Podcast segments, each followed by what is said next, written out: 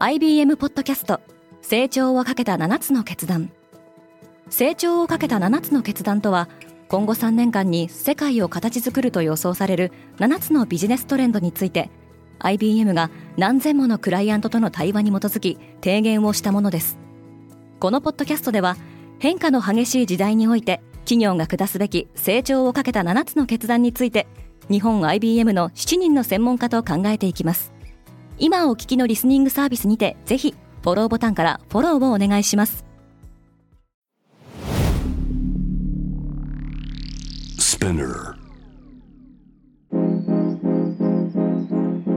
Good morning, ケリーアンです。5月31日水曜日、世界で今起きていること。AI のリスクを警戒するオープンレターが新たに公開されています。このポッドキャスト Daily Brief では世界で今まさに報じられた最新のニュースをいち早く声でお届けします。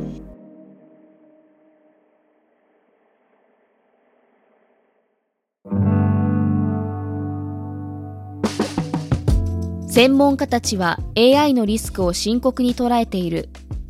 サンフランシスコに拠点を置く非営利団体が AI による絶滅リスクについて警告する書簡を公開しました。AI 研究の第一人者として知られるジェフリー・ヒントンや台湾のデジタル発展大臣のオードリー・タン、オープン AI の CEO サム・アルトマン、ディープマインド CEO のデミス・ハサビスなど350人以上が署名しています。書簡では AI によってもたらされるリスクはパンデミックや核戦争と並ぶ重要事項だとした上で、これを最小化することは世界的な優先課題だと訴えています。なお、アルトマンは明日1日、生成 AI に対する規制をめぐり、欧州委員会のウルスラ・フォンデアライエンと会談する予定です。ツイッターの価値はマスクの買収価格の3割しかないかもしれない。資産運用大手のフィデリティが再び同社のファンドでツイッター株の評価額を引き下げました。フィデリティは昨年11月以降、複数回にわたって評価額引き下げを行っていますが、直近の引き下げ理由は不明です。イーロン・マスクはツイッターを440億ドルで買収しましたが、ブルームバーグなどによると、現在、フィデリティによる評価額はその33%、およそ150億ドルにとどまるそうです。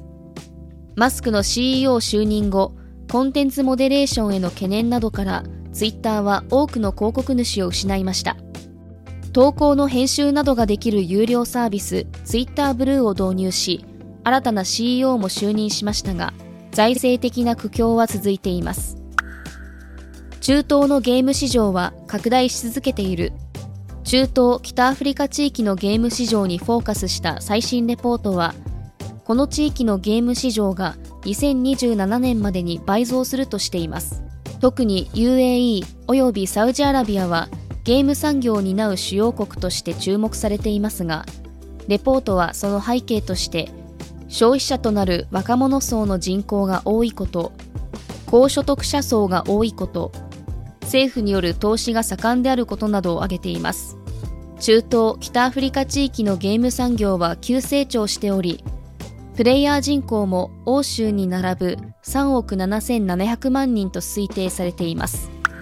フォックスコンが新しい iPhone15 の生産に向けて動き出した。複数のメディアがアップルのサプライヤーとして広く知られる台湾のフォックスコンが河南省鄭州市にある工場の従業員の給与及びボーナス支給額を引き上げたと報じています。アップルは新型 iPhone15 を今年9月に発売すると噂されていますが、フォックスコンの低州工場はアップルにとって世界最大の製造拠点の一つとして数えられる大工場です。しかし、そこで働く従業員からは、給与や労働条件の改善を求める声も高まっており、昨年11月には激しい抗議活動も起きています。アップルはサプライチェーン強化を狙い、他社とのサプライヤー契約を結び、フォックスコンへの依存度を下げようとしています。一方で、フォックスコンはインドへの事業拡大計画を進めています。サクセッション最終回は290万人が視聴した。エミー賞などを受賞した HBO の大ヒットドラマシリーズサクセッションが第4シーズンで完結しました架空の巨大メディア企業の経営者と子供たちによる後継者争いを描いた本作は今月28日に最終回が放映され290万人以上がテレビやアプリで視聴しました。2019年に放映されたゲームオブスローンズシリーズ最終回の1900万人という数字には遠く及びませんが、ディレイ視聴も含めれば、サクセッションは今シーズン1エピソードあたり平均およそ900万人が視聴したと推計されています。今、世界で起きているニュースをいち早く受け取りたい方は、Daily Brief をぜひ、Spotify、Apple Podcast、Amazon Music などでフォローしてくださいね。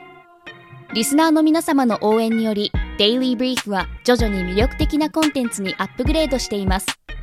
これからもこのポッドキャストを周りの友人や同僚、SNS などに共有して応援していただけると嬉しいです。感想などはレビューでお待ちしております。そして Daily Brief の Twitter が開設いたしました。Twitter でも最新情報を発信していきますので、ぜひ概要欄をチェックしてフォローしてくださいね。ケリーアンでした。Have a nice day!